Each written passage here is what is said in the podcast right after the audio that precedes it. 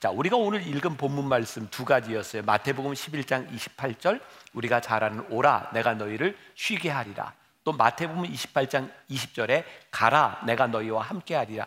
이 두 구절은 만나교회가 처음 시작할 때 성전에 이 두 개의 성구를 걸고 시작했어요. 굉장히 중요한 거겠죠. 그래서 만나교회가 가지고 있는 중요한 목회 철학 가운데 하나는 오라 그리고 가라라는 거예요. 자, 오라라고 하는 것은 어떤 의미를 가지고 있냐면 먼저 우리들이 하나님을 예배하는 공동체로 하나님이 우리를 초청하셨다. 어떻게 보면 priority에 대한 부분이에요. 그러니까 우리 만나교회에서는 예배가 제일 중요해요. 예배에서부터 시작돼요. 그리고 이 가라라고 하는 말은 어떤 의미를 가지고 있냐면 아, 우리를 부르신 하나님께서 선교적 사명을 가지고 우리를 세상으로 가라고 말씀하시는 거예요. 사명을 감당하라고 하는 거예요. 그러니까 우리가 예배 드리는 이유는 뭐예요? 사명을 감당하기 위한 가는 공동체가 되기 위해서 오라 가라라고 하는 두 가지의 긴장 관계를 가지고 있는 거예요. 자, 만나 교회에는 미션 스테이트먼트가 있습니다. 잘 아시죠? 자, 같이 한번 외워 띄워 드릴게요. 자, 같이 자 시작. 하나님의 임재를 경험한 예배자들이 예수님의 말씀으로 훈련된 제자가 되어 성령님의 능력으로 지역과 세상을 섬긴다. 보니까 예배하는 공동체가 결국 섬김으로 이렇게 가는 그런 우리 교회 사역의 방향을 가지고 있는 거예요. 그래서 여러분들이 이 예배를 드리는 것으로 우리들이 신앙인의 본분을 다했다라고 하는 것이 아니라 예배를 드리는 우리는 어떤 삶으로 나아가야 되느냐 여기까지 가야 되는 거예요. 자, 오늘 말씀을 이렇게 설명할 수 있는 좋은 예화가 하나 있어요. 뭐 이게 진짜인지 아닌지 모르겠지만 아무튼 좋은 이야기가 되는 것 같아요. 벨기에의 수도 브루셀로 가는 기차 안에서 있었던 일화라고 해요. 한 승무원이 기차에 타서 승객들 표를 이렇게 하나씩 이렇게 점검을 하는데 승무원이 계속 아이고 이상하다 이거 잘못 탔는데 반대 방향으로 가는데 전체 한 칸을 다 검사를 냈는데 다 잘못한 거예요. 이쯤 되면 승무원이 내가 잘못 탔구나 이렇게 생각을 해야 되는데 이 사람은 끝까지 모든 사람이 잘못됐다고 생각을 하고 사람들에게 여러분 큰일 났습니다. 다음 역에 내려서 기차를 바꿔 타세요라고 이야기를 합니다. 뭐 이런 걸 우리가 또 확증 편향이라고도 이야기를 하고 생각이 한번 딱 고정되면 잘 바뀌지 않는 것 같아요. 승무원이었기에 망정이지 이 사람이 기차를 운전하고 있었다면 완전히 반대로 갈 수도 있었겠죠. 자, 우리들이 어떤 예배에 대한 생각을 가지고 있느냐에 따라 우리의 신앙의 방향성이 정해지고 어, 있는 거죠. 여러분들에게 묻고 싶은 거예요. 이미 알고 있는 분도 있겠지만 우리는 어떤 예배 공동체로 모였나요? 여기에 대한 답을 우리들이 가져야 되죠. 자, 예배에 대한 설교는 제가 이미 올해 첫 예배 때도 예배에 대한 설교를 했습니다. 제가 예배에 대한 이야기를 할 때마다 늘 인용하는 성경 구절이 있어요. 요한복음 4장 23절과 24절. 같이 봅니다. 자, 시작. 아버지께 참되게 예배하는 자들은 영과 진리로 예배할 때가 오나니 곧 이때라. 아버지께서는 자기에게 이렇게 예배하는 자들을 찾으시느니라. 하나님은 영이시니 예배하는 자가 영과 진리로 예배할지니라. 자, 성경 신약에서 예수님께서 예배에 대하여 말씀하신 것은 이거 딱 하나입니다. 제일 중요하겠죠? 사마리아 여인이 우물가의 여인이 예수님께 와서 묻습니다. 어디에서 예배해야 될까요? 이 여인은 장소를 물었어요. 예수님께서는 이렇게 말씀하세요. 아니, 너희들이 하나님께, 하나님께 어디에서 예배를 드리는지 장소와 건물이 중요한 것이 아니라 하나님은 영이시니 너희가 신령과 진정으로 예배를 드려야 해. 그래서 우리 교회는 예수님의 말씀에 근거해서 이런 목회 철학을 따르고 있는 거예요. 우리가 오늘 이 만나 교회라고 하는 건물 안에서 예배를 드리지만 이 건물 안에서 예배 드리는 것이 본질이 아니라 오늘 우리들이 영이신 하나님께 신령과 진정으로 예배를 드리고 있는가? 그러니까 예배는 정확하게 두 가지로 나누어질 수 있는데 하나는 우리들이 교회 중심적인 건물 중심적인 틀에서 예배를 볼 수도 있고 하나님이 기뻐하시는 영적인 차원에서 예배를 볼 수도 있는 거예요. 그렇게 제 이제 설명을 들으면서 아, 이 교회는 전통 중심적인 교인, 교인 중심적인 예배구나라고 여러분들이 알게 되기도 하고 아, 이 교회는 신령과 진정이라는 의미를 더 어, 깊게 생각하고 있구나라는 것도 알게 되는 거죠. 지금까지 우리는 신앙생활을 하면서 이런 교육을 많이 받았어요. 주일 성수. 안식일을 잘 지켜라. 주일을 잘 지켜라. 이것은 우리의 신앙에서 아무 문제가 없는 굉장히 중요한 부분이죠. 그런데 우리가 받아왔던 교육 중에 하나가 뭐냐면 여러분들 주일 성수는 본 교회에서 하세요. 그런 말 많이 들어봤죠? 이게 틀린 것이 아니에요. 이왕이면 내가 신앙생활을 하는 그 교회에서 내가 섬기는 교회에서 주의를 잘 지키려고 노력하는 것은 하나도 잘못된 것이 아닙니다. 그런데 만약에 이 건물을 이탈하면 당신은 예배를 드리지 않은 것, 않는 것입니다. 라고 말한다면 그것은 조금 잘못된 설명일 수도 있다. 가만히 보면 목회자인 저도 가끔 이 강단에 안 설 때가 있어요. 그죠? 제가 뭐 성지순례를 가기도 하고 또 미국으로 집회를 가기도 해요. 그런데 왜 목회자들은 자기는 가끔 이렇게 강단을 비우면서 교인들한테는 꼭 예배를 본교회에서 들어야 된다고 생각하는가? 이건 제 개인적인 생각인데 굉장히 교회 중심적인 목회자 중심적인 생각일 수 있다. 자, 제가 지금 예배를 드려요. 오늘 10시 예배도 사람이 너무 많이 와서 앉을 자리가 없이 막 밖에도 아, 이제 앉고 그랬어요. 그러면 이렇게 제가 여러분들과 함께 예배를 드리는데 교인들이 많으면 제 마음이 좋을까요? 안 좋을까요? 좋아요. 여러분들도 이왕이면 이렇게 꽉 차서 예배 드리는 게 좋지 않아요? 네, 좋아요. 그런데 우리들이 좋다라고 하는 이 감정과 야 하나님께서 기쁘시다라고 하는 이 감정도 일치하면 좋을 텐데 우리들은 굉장히 교회 중심적인 틀로 장소적인 개념으로 예배만을 생각할 때가 있는데 신령과 진정이라고 하는 것은 이것을 조금 뛰어넘는 일이다. 그래서 우리 교회가 하고 있는 일 가운데 하나가 뭐예요? 토요 예배를 드리고 주일날은 우리 성도들에게 여러분 저기 좀 우리가 도울 수 있는 작은 교회 가서 예배도 좀 드리고 그 교회도 돕고 봉사를 하세요. 이것은 신령과 진정이라고 하는 틀에서 하나님 앞에서 생각해 보니까 꼭 우리 교회에서 드리는 예배뿐만 아니라 하나님은 신령과 진정으로 드리는 예배를 기뻐하시겠다는 생각이에요. 자, 이제 오늘 여러분들 예배를 드리니까 마음이 편해지는 거예요. 아, 그렇구나. 매주일 나올 필요가 없이 집에서. 아, 근데 중요한 게 있는 거죠. 진짜 거기에 신령과 진정이 있는가? 영이신 하나님을 예배하는 그 마음들이 우리들에게 있는가? 아, 우리들이 꿈꾸는 교회, 우리들이 예배를 이렇게 드리는 이유. 자, 제가 좋아하는 목사님 중에 한 분이 수원 중앙침례교를 담임하는 고명진 목사님이라는 분이 있어요. 뭐 이 설교 듣고 아는 분은 가서 얘기하셔도 괜찮아요. 목사님이 좋아한다 그랬다. 진짜 좋아해요. 자, 이 고명준 목사님이 한 번은 그 설교 시간에 이런 얘기를 한 적이 있어요. 우리가 흔히 생각하는 것은 예수 믿는 사람과 예수 믿지 않는 사람으로 분리할 때가 분류할 때가 있습니다. 그런데 이 분류는 잘못된 것입니다.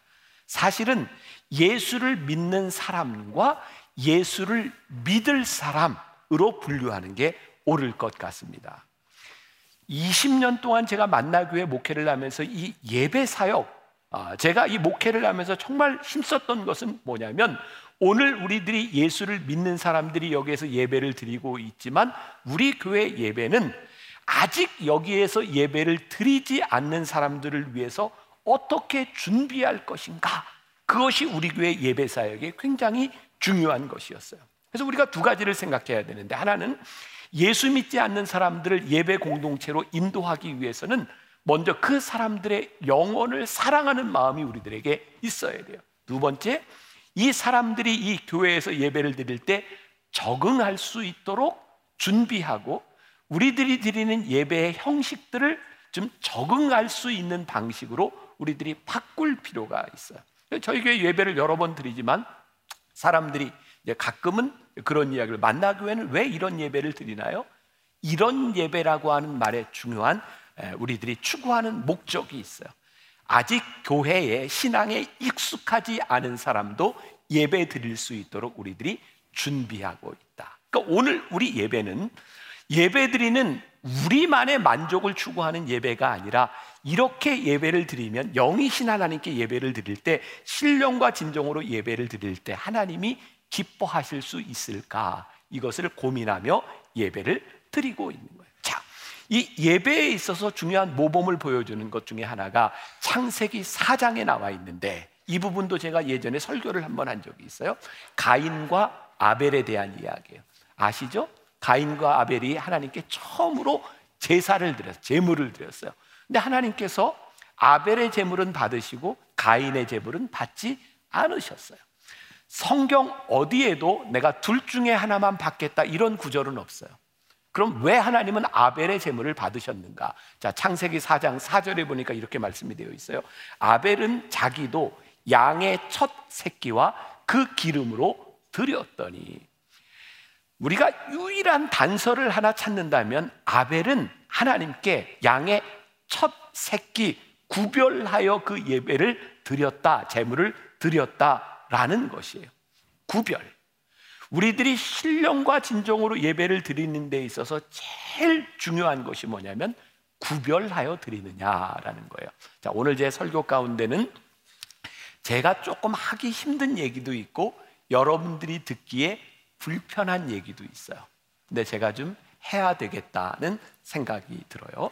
자, 저희 교회 코로나 이전에 에, 교회가 이제 많이 이렇게 빨리 부흥하는 그런 부흥의 역사를 우리들이 경험했죠. 대부분 교회들이 부흥하면 어떤 생각을 해요? 아, 예배를 좀 이제 늘리든지 아니면 야, 이 공간 가지고는 안 되니까 아, 장소를 옮겨서 교회를 새로 져야 되겠다. 이런 생각을 하기도 하는 거예요. 그런데 제가 만나교회 사역을 하고 예배에 대한 생각을 하면서 왜 우리는 예배를 드리면서 자꾸 이 공간의 개념만을 생각하고 그리고 언제부터인가 한국 교회에 아, 이제 사람이 많아지면 건축을 하고 때로는 빚을 지기도 하고 우리가 너무 많은 헌금들을 이렇게 건물에 투자한다는 생각이 들었어요. 자, 제가 높아심에서 이야기합니다. 저는 큰 교회, 큰 건물을 짓는 교회가 잘못됐다고 생각하지 않습니다. 왜? 큰 교회는 큰 교회 나름대로의 사명이 있기 때문이에요. 근데 저는 예배를 생각할 때, 아, 우리 교회가 이제 계속 부흥을 하고 있는데, 아, 이 건물을 져서 또 나간다 생각하니까 이건 너무 많은 헌금, 또 사람들을 수용하기 위해서 예배를 또 늘린다라고 생각하니까 이게 저에게 신령과 진정과 기쁨이라고 하는 면에서 저에게 문제가 되었어요. 장로님들에게 제가 이렇게 얘기했어요. 우리 만나교회에서 성도들이 예배를 드리는데 우리의 목적은 여기에 얼마나 많은 사람이 모이느냐가 아니라 우리가 얼마나 신령과 진정으로 예배를 드리는 것이 되어야 되지 않겠습니까? 그래서 예배 숫자를 우리는 코로나 기간에 두 번을 줄였어요. 그리고 제가 주일날 두 번 내지 세 번만 설교하니까 저에게도 기쁨이 있는 거예요. 거기까지는 기뻐요.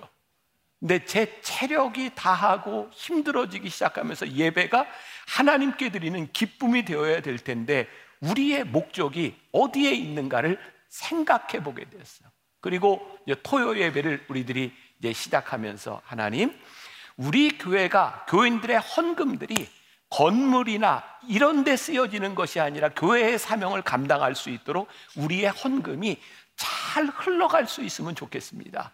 그래서 여러분들에게 토요 예배를 제가 많이 강조하고 요청하는 거예요. 보니까 토요 예배 나오면 이 큰 건물을 예배 시간 전후로 우리가 다 사용할 수 있어요. 그게 우리 인간의 편의적인 생각으로 아 안식일을 대체해서 내가 토요 예배를 드리고 내가 쉬어 이런 개념이 아니라 우리들이 하나님 앞에 구별된 시간을 우리들이 헌신하면서 여러분들 중에 조금이라도 신앙의 연조가 조금 깊은 사람이라면 그렇지 못한 사람을 위해서 우리가 토요일에 예배드리고 주일날 하나님이 기뻐하시는 일을 위하여 헌신할 수 있다면 우리들은 얼마든지 이 공간 안에서 공간적인 예배가 아니라 신령과 진정으로 하나님을 예배할 수 있겠다. 그러니까 우리들이 교회 중심적인 건물 중심적인 교회에서 형식화되고 전통적인 생각을 가지고 있었던 우리의 생각이 아니라 하나님이 기뻐하시는 일이 무엇일까를 생각하면 교회는 예배는 새로운 지경을 많이 열어갈 수 있겠다는 생각이 들었어요. 제 마음에 우리 교회가 추구하는 중요한 예배의 원칙은 신령과 진정으로 어떻게 하나님을 예배할 것인가. 어떻게 예배 드리는 것이 하나님이 기뻐하실까? 그것을 우리들이 생각해야 되겠다. 그리고 성경을 보니까 예배 안에 하나님을 찬양한다. 예배에 가장 가장 중요한 요소가 들어 있는 부분이 시편이거든요. 시편에 하나님께 찬양하고 감사, 감사라고 하는 말이 112번 등장합니다. 여러분 하나님께 찬양한다라고 하는 말이 감사한다 이런 의미거든요. 예를 들어서 시편 100편 4절에 보니까 감사함으로 그의 문에 들어가며 찬송함으로 그의 궁정에 들어가서 그에게 감사하며 그의 이름을 송축할지어다. 이런 감사가 수없이 많이 나오고 있어요. 감사와 찬양인 거예요. 아, 저에게 그런 꿈이 있는 거예요. 하나님, 우리 교회 예배 공동체에서 우리 성도들이 예배할 때, 와, 정말 하나님께 감사하고 찬양하는 일들이 일어났으면 좋겠습니다. 그리고 보니까 감사하고 찬양하는 모습 같이 한번 상상의 나래를 펴고 한번 보세요. 여러분들 하나님께 감사합니다 라고 표현할 때 머리를 푹 숙이고 감사합니다 이러세요. 감사합니다 이러세요. 네. 하나님을 찬양합니다. 찬양할 때 하나님을 찬양하며 손을 벌리면 우리들의 어깨가 펴지고 목이 곧게 펴져요. 어떤 목사님은 이런 얘기예요. 우리들이 예배 드릴 때 올바른 자세야말로 가장 건강한 자세다. 생각해 보니까 그래요. 우리들이 하나님을 찬양합니다. 이렇게 하지. 하나님을 찬양합니다. 이러는 사람은 없는 것 같아요. 우리가 진짜 찬양과 감사로 하나님의 예배를 하나님 앞에 예배로 나아갈 때 우리의 몸의 자세와 우리의 얼굴들이 얼마나 밝은지 몰라요.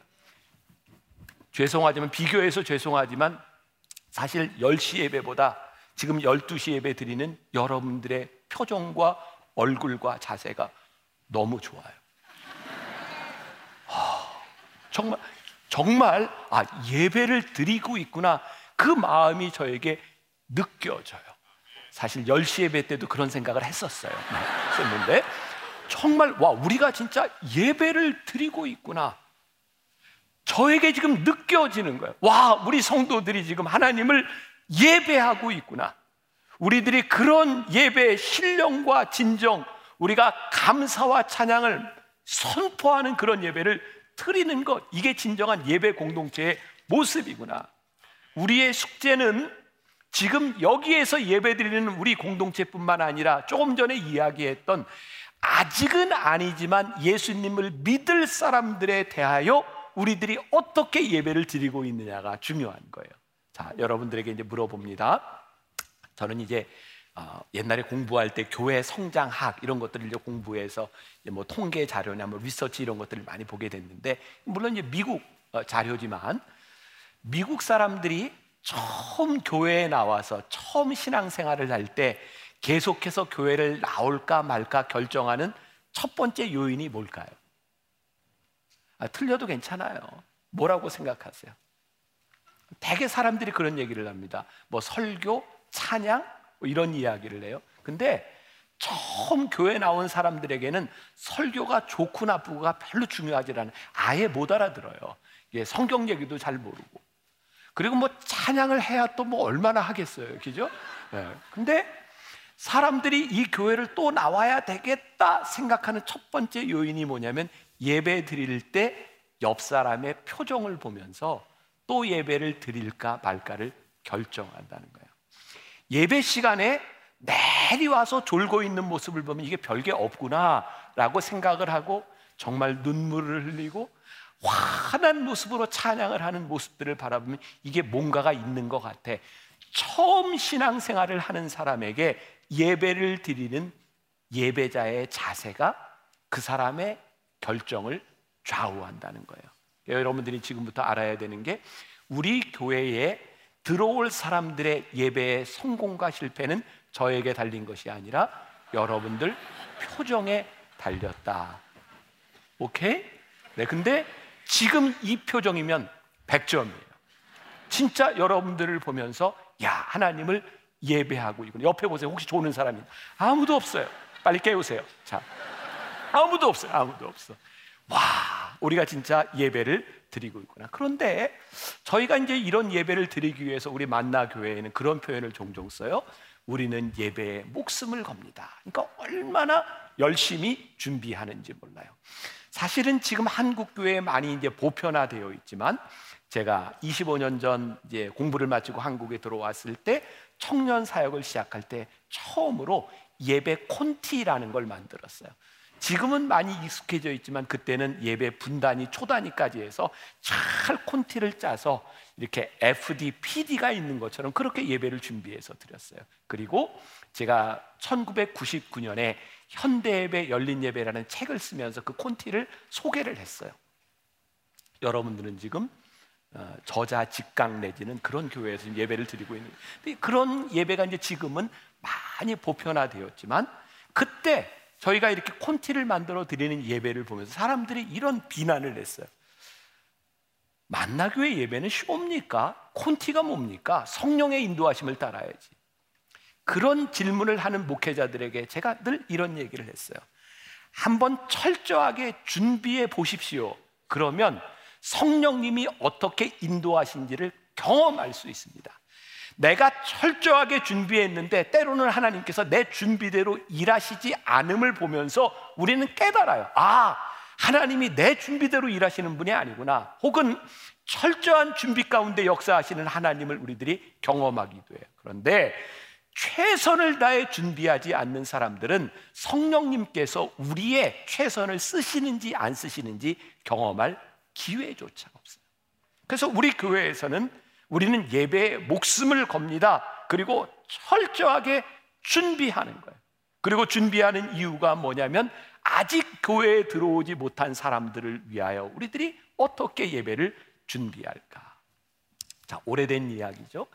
어, 제가 예화로 썼던 기억이 나요. 제가 청년 사역 처음 할 때 25년 전이에요. 지금까지 틀로 생각하면 안 되고 청년 예배를 드릴 때 찬양하던 우리 여자 청년 하나가 노란 물을 드리고 이렇게 찬양을 할 때 성도들 중에 어막 저한테 어떻게 찬양하는 애가 저런 노란 물을 드릴 수 있어요. 막 이렇게 얘기를 할 때였어요. 그때 제가 어, 대회 설교하면서 그런 얘기를 했어요.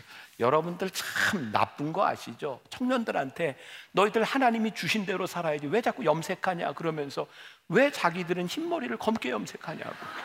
그러니까 세상에 검은 머리는 노랗게 물들이면 안 된다고 하는 법과 흰 머리는 검게 염색해도 된다는 법이 도대체 어디에서 나온 거냐고. 보니까 이게 진리에 대한 부분이 아니라 우리들이 생각하고 있는 내 관념에 대한 부분이에요. 그래서 교회가 전통적이 되면 교회가 형식적이 되면 아직 교회에 들어오는 사람들을 예배 공동체로 받을 수 있는 준비가 되어 있지 않은가. 우리가 어떻게 하면 이 예배 공동체에 갈급한 사람들을 우리들이 끌어들일 수 있을까? 매력적인 교회가 될 수 있을까? 제가 한 가지 지키는 게 또 있잖아요. 대개 큰 교회들 가면 들어가는 입구에 이제 정숙이라고 쓰고 예배당 안에는 어린 아이를 가진 부모들은 들어오지 못하게 해요. 근데 저희 교회는 제가 절대 안내하는 사람에게 그 막지 말라 그래요. 저에게 뭐가 느껴지냐면 아이를 낳고 키우는 동안 그 예배를 드리지 못한 부모의 갈급한 마음이 있어요. 제가 지금 설교를 할 때 혹시 여기에서 어린아이가 빽 하고 울면 얼마나 방해 요소가 되겠어요. 그리고 예배를 드리는 여러분들에게도 그 얼마나 방해 요소가 되겠어요. 근데 저에게는 그런 마음이 드는 거예요. 내가 불편하다고 생각하는 그 불편함을 내가 참아낼 수 있으면 그 갈급함으로 들어오는 영혼을 우리들이 받아들일 수 있는데 내가 그거 참지 못한다면 그 영혼에게 우리들이 상처를 줄 수도 있는 것은 아닐까. 그러니까 우리들이 신령과 진정으로 예배를 드린다고 하는 것은 나의 만족이 채워지는 것을 의미하는 것이 아니라 성숙한 우리들이 우리들의 형식과 전통 중심적인 것이 아니라 하나님이 기뻐하시는 예배로 우리들이 바꾸어 갈 수 있는 것이 아닐까. 그러니까 제가 예배를 이렇게 준비하면서 많이 신경 쓰는 게 있죠. 가능하면 넥타이하고 양복하고 색깔도 좀 맞추려고 하고 어, 왜 예배에 방해가 되지 않으려고. 사실 제가 솔직히 얘기하면 제가 지금 제 외모로도 아무 손색이 없지만 약간 머리 색깔을 좀 바꾼 이유 여러분들 아세요? 아멘 감사해요. 야, 참 감사해요. 네. 자, 제가 이렇게 머리가 하얘요.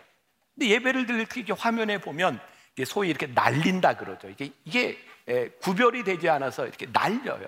제가 귀찮지만 어, 이 사실 이렇게 안 해도 완벽하지만 이렇게 어, 이틀에 한 번씩 이렇게 린스를 하고 나오는 이유도 저는 예배에 그게 방해 요소가 되지 않으면 좋겠다. 그러니까 사실 아무것도 아닌 것 같지만 많이 노력하고 많이 힘쓰는 거예요. 와, 내가 드리는 예배가 하나님 앞에 신령과 진정으로 들어질 수 있는 것은 무엇일까? 지금 설교를 반밖에 안 했는데 시간은 다 돼가고 이제 큰일 났다. 결론을 이제 빨리 지어야 될 것 같아. 자, 이거는 이제 형식적인 면에서 그렇다면 우리들이 신령과 진정으로 드리는 그 예배의 본질은 무엇일까? 우리를 부르신 곳, 예배자로 우리들을 부르신 그곳에서 우리들이 어떻게 살아가는가? 여러분, 예배는요, 예배가 증명되는 것은 오늘 여러분들이 모여서 예배 드리는 이 시간에서가 아니라 예배를 드리는 여러분들을 부르신 여러분들의 삶의 자리에서 우리가 어떤 예배자인지 우리가 신령과 진정으로 살아가는지가 증명되게 돼 있어요. 자, 우리가 신앙생활하면서 참 힘든 일이 있어요. 자, 오늘 여러분들이 이제 예배를 드리면서 말씀을 들으면서 혹시 속으로 이런 생각을 하는 분이 있나? 아, 그래, 저 목사가 말도 잘한다, 말만 잘한다. 내가 저 말하는 대로 사나 봐라. 이러고 혹시 예배 드리는 분이 있어요? 아마 대부분의 여러분들은 아, 그래, 말씀대로 살아야지. 이런 생각을 하고 예배당을 나가게 될 것 같아요. 근데 문제는 뭔지 아세요? 우리들이 말씀대로 살아야지라고 순종해야지라고 생각하고 나가지만 순종하는 삶이 쉽지 않아요. 쉽지 않은 이유가 뭘까요? 우리가 순종함을 통해서 우리들에게 우리들이 바라는 바람직한 결과가 와주면 순종이 그렇게 어렵지 않아요. 근데 우리들이 순종하며 예배자로서 살아간다면 우리들이 원하는 결과만을 만들어내지는 않아요. 성경에 보니까 하나님 앞에 순종하는 삶을 통해서 축복을 받은 사람도 있지만 순종하는 삶을 사는 것 때문에 참 힘들게 살았던 사람도 있어요. 자, 히브리서 11장 36절부터 38절 우리 같이 봅시다. 시작. 또 어떤 이들은 조롱과 채찍질뿐 아니라 결박과 옥에 갇히는 시련도 받았으며 돌로 치는 것과 톱으로 켜는 것과 시험과 칼로 죽임을 당하고 양과 염소의 가죽을 입고 유리하여 궁핍과 환란과 학대를 받았으니 이런 사람은 세상이 감당하지 못하느니라. 그들이 광야와 산과 동굴과 토굴에 유리하였느니라. 그러니까 믿음의 사람들 중에 믿음으로 우리들이 생각하는 축복을 누리며 살아간 사람이 있는가 하면 믿음으로 살아간 것 때문에 고난을 당한 사람도 있다. 근데 성경은 이 둘을 다 믿음으로 살았다라고 말씀하고 있는 거예요. 우리가 예배자로 살아갈 수 있는 이 땅 위에서 예배자로 살아갈 수 있는 가장 중요한 이유는 우리들이 원하는 결과를 얻었기 때문이 아니라 예배자로서 우리들이 올바른 삶을 살아가는 게 예배자로서 가장 중요한 일이고 그것이 우리들이 예배자로 살아가는 의미죠. 자, 참 좋은 책인데 여러분들이 한번 읽어보면 좋을 것 같은데 전능자의 그늘이라고 짐 엘리엇의 전기예요. 짐 엘리엇은 순교자죠. 근데 이 짐 엘리엇이 선교사로 나가기 전에 그 학생 시절에 썼던 일기 중에 이 책에 나오는 글이 있어요. 자, 제가 좀 읽어드립니다. 아버지, 저로 분기점 같은 사람이 되게 하소서. 제가 접하는 사람들을 결단의 기로로 이끄소서. 저는 직선 도로의 표지판이 되고 싶지 않습니다. 저를 갈림길로 삼아 주소서. 그리하여 사람들이 제 안에 계신 그리스도를 보고 어느 쪽이로든 하나를 택해야만 하게 하소서. 와, 저는 이 글이 너무 좋아요. 하나님 저로 하여금 분기점이 되게 하여 주옵소서. 누군가 나를 바라보며 인생의 결정의 시기에 와, 저 사람이 갔던 저길 분기점에서 저 길을 가면 될 것 같아. 그렇게 나로 하여금 쓰임 받게 하여 주세요. 제 마음의 소원, 우리 교회 예배에 대한 소원 우리 한국 교회 우리 후배들이 다른 교회들이 우리의 신앙하는 모습, 우리의 신앙생활하는 모습과 우리가 예배드리는 모습을 바라보며 하나님 우리 교회가 분기점이 되게 하여 주옵소서. 아, 저렇게 살아가면 저렇게 예배하면 우리들이 하나님을 영과 진리로 예배하며 하나님이 기뻐하시는 것이 분명해 우리로 하여금 분기점이 되게 하여 주옵소서. 우리들에게 주어지는 행복하고 편안한 삶이 아니라 우리의 인생의 분기점이 될 수 있는 인생을 살아가는 것 그게 우리들에게 진짜 큰 축복이요 예배자의 삶이구나. 사실 제가 오늘 시간 때문에 다 이야기하지 못하는데 이진이 목사님이 쓴 가나안에 거하다라고 하는 책에 나오는 이야기로 제가 좀 설명하고 예배를 좀 이제 말씀을 마치려고 그래요. 이 책에 보니까 아주 저에게 좋은 통찰을 준 내용이 있어요. 자, 이스라엘 백성들이 40년 광야를 지나서 어디로 갔죠? 가나안 땅. 가나안 땅을 우리들이 뭐라고 부르냐면 약속의 땅이라고 불러요. Land of Promise. 약속의 땅. 이스라엘 사람들이 이 가나안 땅, 약속의 땅을 생각하면서 뭘 꿈꿨는지 아세요? 와, 그 땅에 들어가면 젖과 꿀이 흐르는 복이 있는 땅이야. 그런데 여러분 성경을 출애굽기, 레위기, 민수기, 신명기를 유심히 보면 요 세 개가 출애굽해서 가나안 땅에 들어가는 여정이거든요. 근데 사실 광야 40년의 그 여정보다 이 출애굽기, 레위기, 민수기, 신명기에는 그 땅에 들어가서 어떻게 살아야 되는지의 삶을 살아가는 방식의 이야기가 대부분이에요. 그러니까 성경이 지금 뭘 지금 설명하고 있는 거예요? 너희들이 가나안 땅에 들어가는데 그 가나안 땅 약속의 땅은 너희들이 원하는 대로 얻을 수 있는 그 땅이 아니라 하나님이 약속하신 땅에 너희들이 들어가서 거기서 약속하신 백성으로 살아가야 되는 법을 우리들에게 가르쳐 주고 계신 거야. 그래서 이진희 목사의 책에 보면 그 땅은 land of promise, 약속의 땅이 아니라 land of promised. 이걸 이제 명사형으로 본다면 우리들에게 약속하신 땅을 하나님이 주시는 거예요. 자, 하나님이 우리를 부르셨어요. 우리를 예배자로 부르셨어요. 여러분들이 오늘 예배를 마치고 여러분들의 삶의 자리로 나아가는 그 가나안 하나님이 약속하신 땅이 무엇인가? 그것은 여러분들이 원하는 곳이 아니에요. 여기 있는 여러분들 누군가에게는 인생의 광야 가운데 하나님이 부르셨을 수도 있어요. 여러분들 누군가에게는 관계의 광야로 하나님이 부르셨을 수도 있다. 하, 사람 때문에 너무 힘들어. 내가 경제적으로 너무 힘들어. 근데 성경은 우리들에게 뭐라고 얘기하는지 아세요? 하나님이 여러분들을 거기로 부르셨다면 그것이 광야이든 그것이 가나안 땅이든 그것이 하나님께서 약속하신 땅입니다. 중요한 것은 여러분들이 그곳에서 약속받은 백성으로 어떻게 살아가느냐. 그게 예배자의 삶이라고 말씀을 하고 있는 거예요. 자, 이스라엘 백성들이요. 40년 광야를 지나서 가나안 땅에 들어갔어. 야. 생각해 보세요. 40년 광야를 지나는 동안 이스라엘 백성들이 하나님께 예배하는 게 그렇게 어렵지 않았어요. 왠지 아세요? 그 광야는 하나님 도우심 없이는 갈 수 있는 길이 아니에요.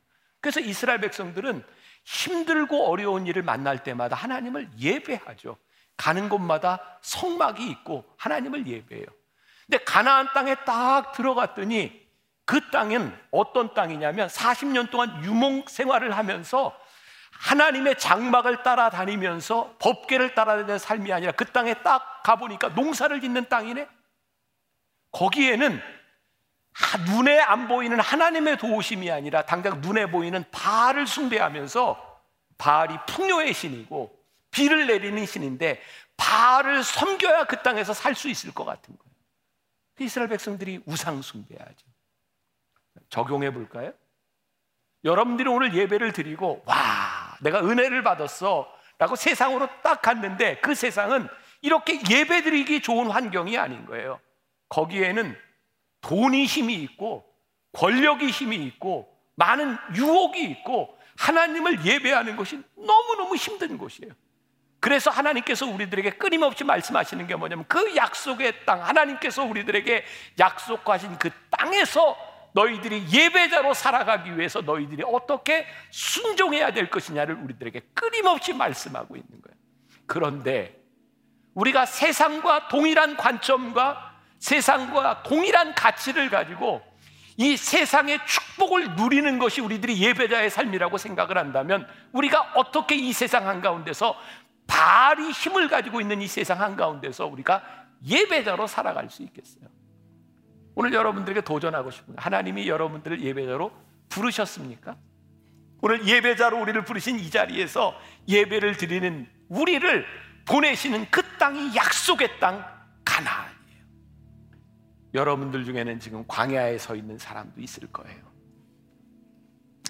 많은 돈과 권력의 위협 가운데 있는 사람도 있을 거예요.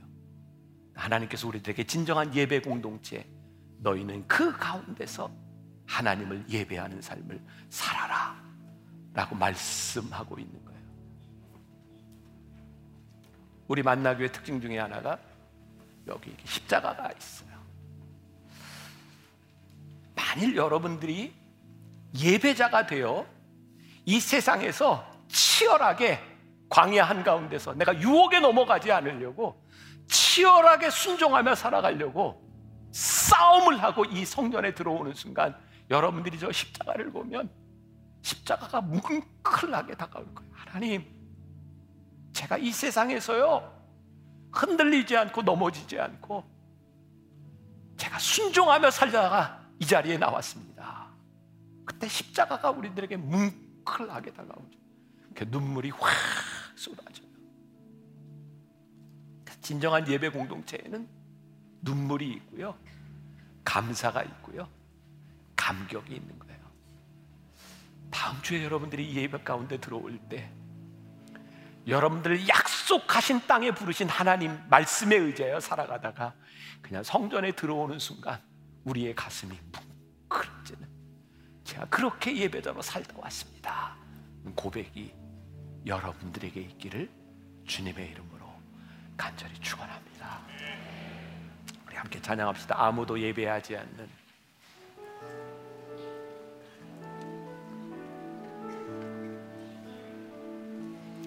아무도 예배하지 않는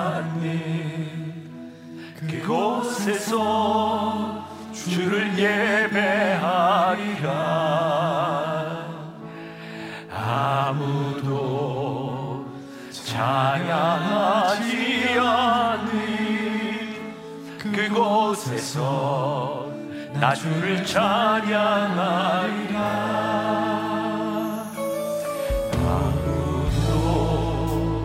헌신하지 않는 그곳에서 주께 헌신하리라. 누구도 증거하지 않는 그곳에서 나 주를 증거하리라. 내가 밟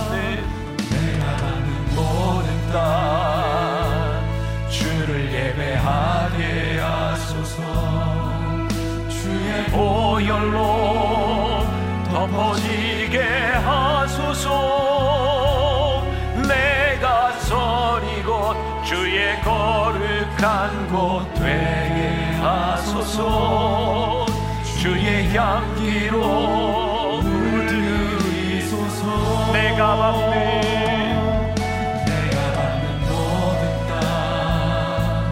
우리 다 같이 예배자의 모습으로 일어서 함께 찬양합시다. 주의 보혈로 덮어지게 하소서. 내가 선이 곧 주의 거룩한 곳 되게 하소서. 주의 향기로 물들이소서. 내가 받는 모든 땅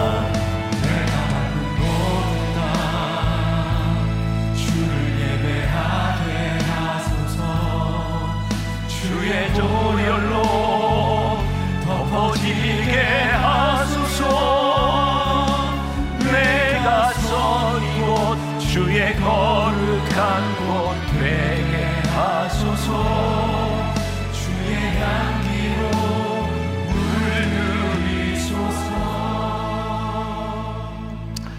지금은 우리 주 예수 그리스도의 은혜와 하나님 아버지의 무한하신 사랑과 성령의 인도하심이 우리를 부르신 그곳에서 예배자로 살아가겠습니다. 그렇게 다짐하며 담대하게 이 세상으로 나아가는 당신의 사랑하는 모든 백성들 위해 지금부터 영원까지 함께 하시기를 간절히 축원하옵나이다. 아멘.